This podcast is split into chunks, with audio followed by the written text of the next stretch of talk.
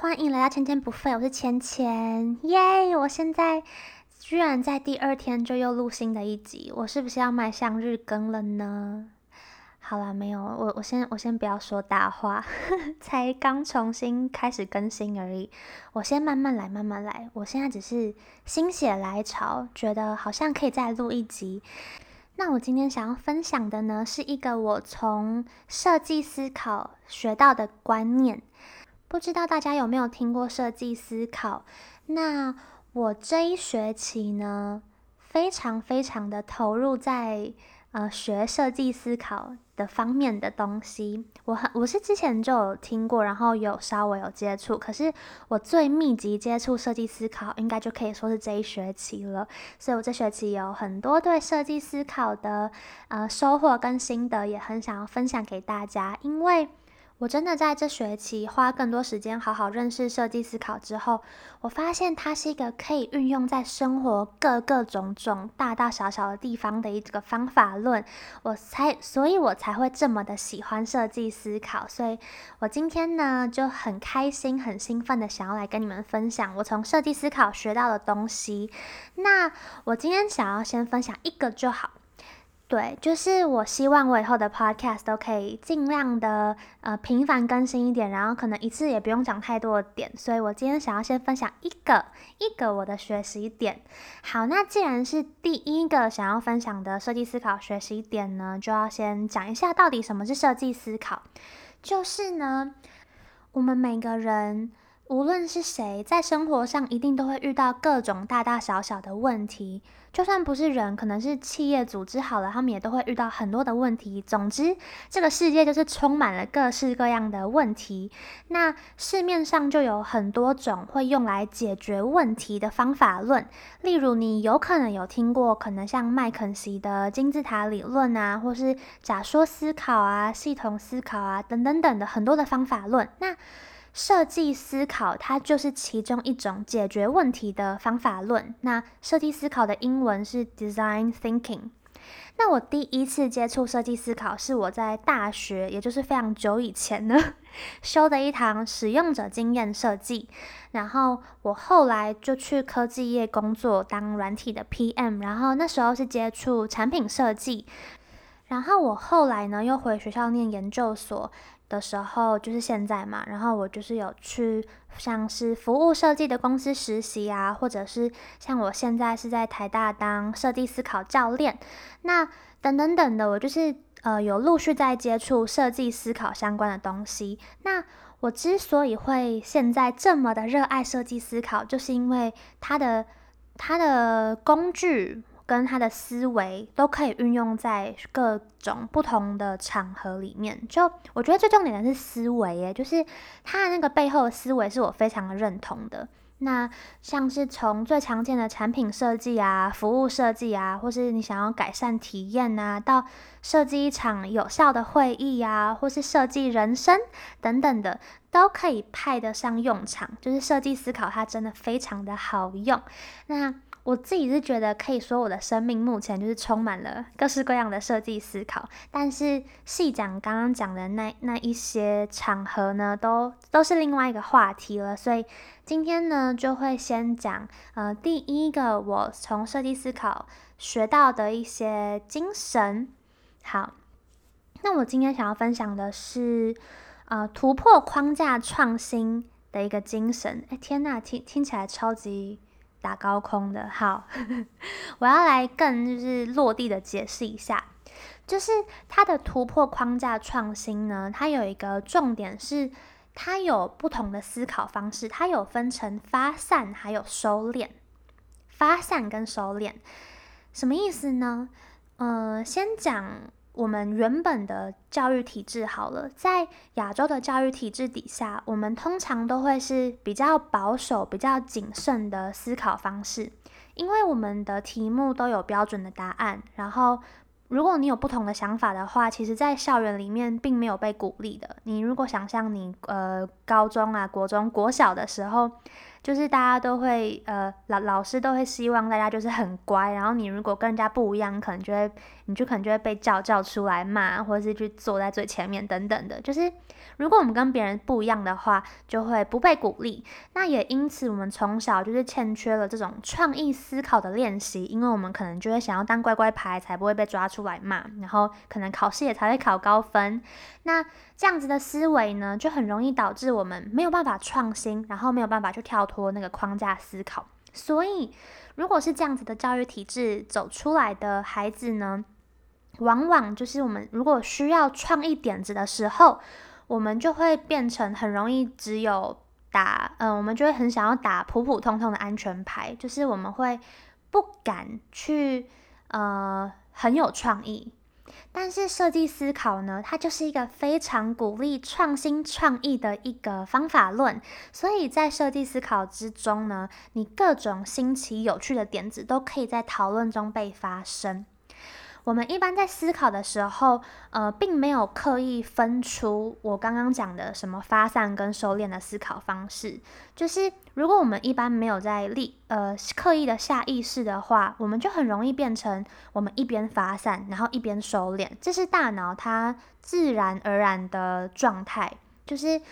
呃，什么叫做一边发散一边收敛呢？就例如说，当你今天想到一个 idea，你想到一个方法，或者你想到一个想法点子，它在脑袋里面跑出来的时候，我们就会很容易马上就开始评估它、评断它，然后审核它，说，嗯，这个点子是不是不够好？这个是不是有什么缺点啊？这个是不是其实不太可行？然后就嗯，不要不要，这个点子马上就被自己的理性打掉了。那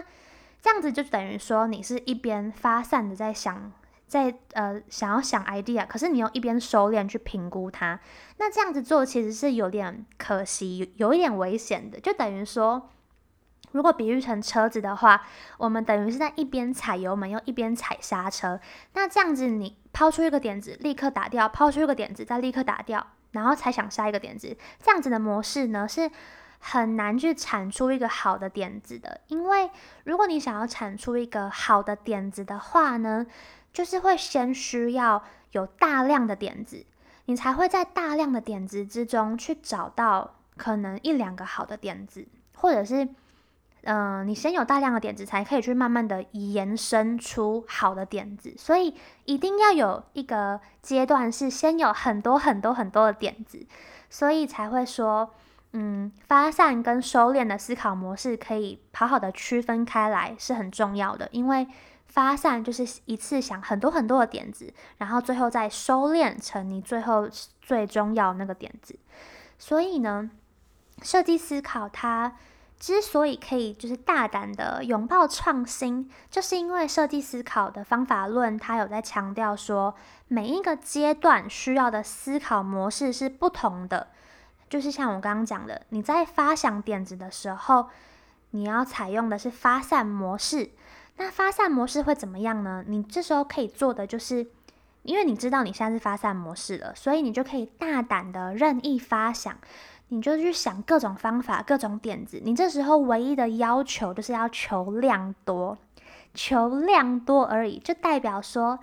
这个点子有多好、多烂、多疯狂。多保守，怎么样都无所谓，就是它的品质怎么样都完全没有要被放到考量里面。唯一思考就是量要多，量要多，你就是一直不断的产出、产出、产出，而且这样子就会是一个一件很好很好的事情，就是很是呃乐见的。那这个时候呢，就是不必在乎任何的可行性，然后不必在乎点子的品质嘛。好，那你就。有一段时间，你可能就是看你想要多久，就例如说，呃，你可以评估，就例如例如你现在想要的发散，你想要十分钟，或者是你想要五分钟，或者是两分钟，或是半小时，其实都是可以的，就是看你当下自己的评估。对，但是一定要有一个时间限制就对了。然后呢，你在发散完之后，就开启你的收敛模式。收敛模式是什么呢？这个时候你就是要开始去评估了，你就别你就不要再去想新的点子，你就是开始去评估，去筛选适合的点子，然后去深入调整你觉得有机会去呃进一步的点子，然后去慢慢的去评估调整，评估调整，然后去逐渐发展成一个最终可行你要的那个点子，这样子。就是因为设计思考有这样子先发散再收敛的过程呢，所以它很长，就可以产出创新的解决方案。好，所以我觉得我这学期学到这个方法，我很想要分享给大家，就是因为它在我这学期真的帮了我很大的忙，就是不只是在做设计思考的专案会用到，像我平常在开各种会议的时候。或者是在解决任何生活上的问题，我也都会把它就是拿来拿来用。就例如说，像如果我需要一个创意的呃行销点子，像我可能上学期就是在做那个 Food Panda 的行销专案嘛，那我们这时候我们需要创意点子的时候，我就会带大家用设计思考的方式去去用。就例如说，如果我们现在需要呃帮。帮我们的产出，哎，帮我们，嗯、突然很难举例，我想一下。假如说我们现在需要帮我们的行销 campaign 想一个有趣的名字，好了，想一个专案的名字，就是要，呃，就是要露出的时候要用什么名字的话，这时候如果说大家，嗯、我们没有讲好要怎么去做的话，大家可能就各自安静的思考，然后就偶尔有人丢一两个。然后就别人可能也没有想法就，哦好啊，就是不知道大家有没有这种情况，有时候就是会出现这样嘛，就是没有人知道要，没有人知道要说什么，因为有就是很难想，然后很难想的时候，有只要有人提出一个，那可能就说好啊，那不然就是不好，但如果不好的话，也也不知道怎么办，对，所以。这时候要怎么做呢？如果用设计思考这种先发散再收敛的方式，那可以就说，那我们现在就花五分钟的时间，然后我们就呃用一个线上的呃线上的一个平台讨论界面，然后就说我们现在五分钟，你就想你就用嗯、你就你可能就给一个标准，然后就说我们就根据什么样子的标准，然后去开始想名字，然后。呃，我们现在就是求量多，然后这时候大家五分钟内，你就你就会先讲好说，这时候你想到任何一个再烂的点子，你都直接打就好了，就没打就对了，都不会有人评断你。然后五分钟的时候，大家就会疯狂打，疯狂的打，然后后来也会产生一些还蛮好笑的东西，因为就真的会开始变得有点荒荒唐。但是这些都是好事，这些都是开启你的头脑发散模式之后，你就更有可能去找到好的点子。然后后来五分钟到了，大家就会停下来，然后这时候就一一的来看，一一的来投票，说有哪些点子是可以我们进一步的评估跟调整的阶段。然后这样子最后呢，就可以产出一个比较好的点子。所以刚刚呢，就是我在会议中很常用的一个方法，就是思考说现在我们我们需要解决的问题到底是什么。如果说现在我们要解决的是要想出一个东西，然后是需要创意发想的话。那就很适合拿这个先发散再收敛的呃设计思考的方法论去做，然后还有什么时候派得上用场呢？就是解决任何生活上的问题也可以，就是你现在生活上如果有什么烦恼的话，你就有点想不到有什么解决方法，那呃你就可以用这样子的，先五分钟十分钟先产出大量的想法，然后十分钟一到再来好好的思考这些有哪有哪些点子比较可行。就例如说，再举个例子好了，嗯、呃，如果说外国朋友他来台湾，他想要你推荐台湾的美食好了，那呃，你这时候怎么样先发散再收敛最有效率呢？你就先简单一分钟，把脑袋中所有你想得到的台湾美食都通通都先列出来，什么鸡排啊、珍珠奶茶啊、臭豆腐啊、什么猪血糕啊等等等等的，都先列出来。然后你再来评估细看哪一个是最适合推荐给他的。如果他真的只想要吃一个的话，那你要他还要吃哪一个，就再来评估。那如果说你想要帮你家的猫咪取名字好了，你也你就是先把不错的名字都通通的都先列出来，想到什么就列，然后就再来一一的看，就是大概像这样子，都是一样的模式。总结呢，就是只要我们了解了。要去拆开这个呃切换运用发散跟收敛的不同的大脑模式，你就会发现，其实你要想到一个好的点子。其实是没有那么的困难的。以前总是会常常觉得，哦，我我就是没有想法，我就是一个很没有创意的人。很多时候就是因为，我们的教育可能就是没有很鼓励创意，之余呢，也是因为大脑它很自然的就会想要同时发散跟收敛。所以这时候如果没有人出来告诉你说，我们现在只要求量多，我们先发想很多点子吧。那大脑可能就会直觉的只想要在同一个时间产出一个完美的点子，那这样子就会一边踩油门一边踩刹车的话，就会变得非常的困难。好，以上就是我想要分享的，我从设计思考的方法论呢去学到的一个我运用在生活上的思维，然后我觉得非常的好用，所以就在这边分享给大家。好，那就到这边，耶，好有效率的产出一个 podcast，好开心哦。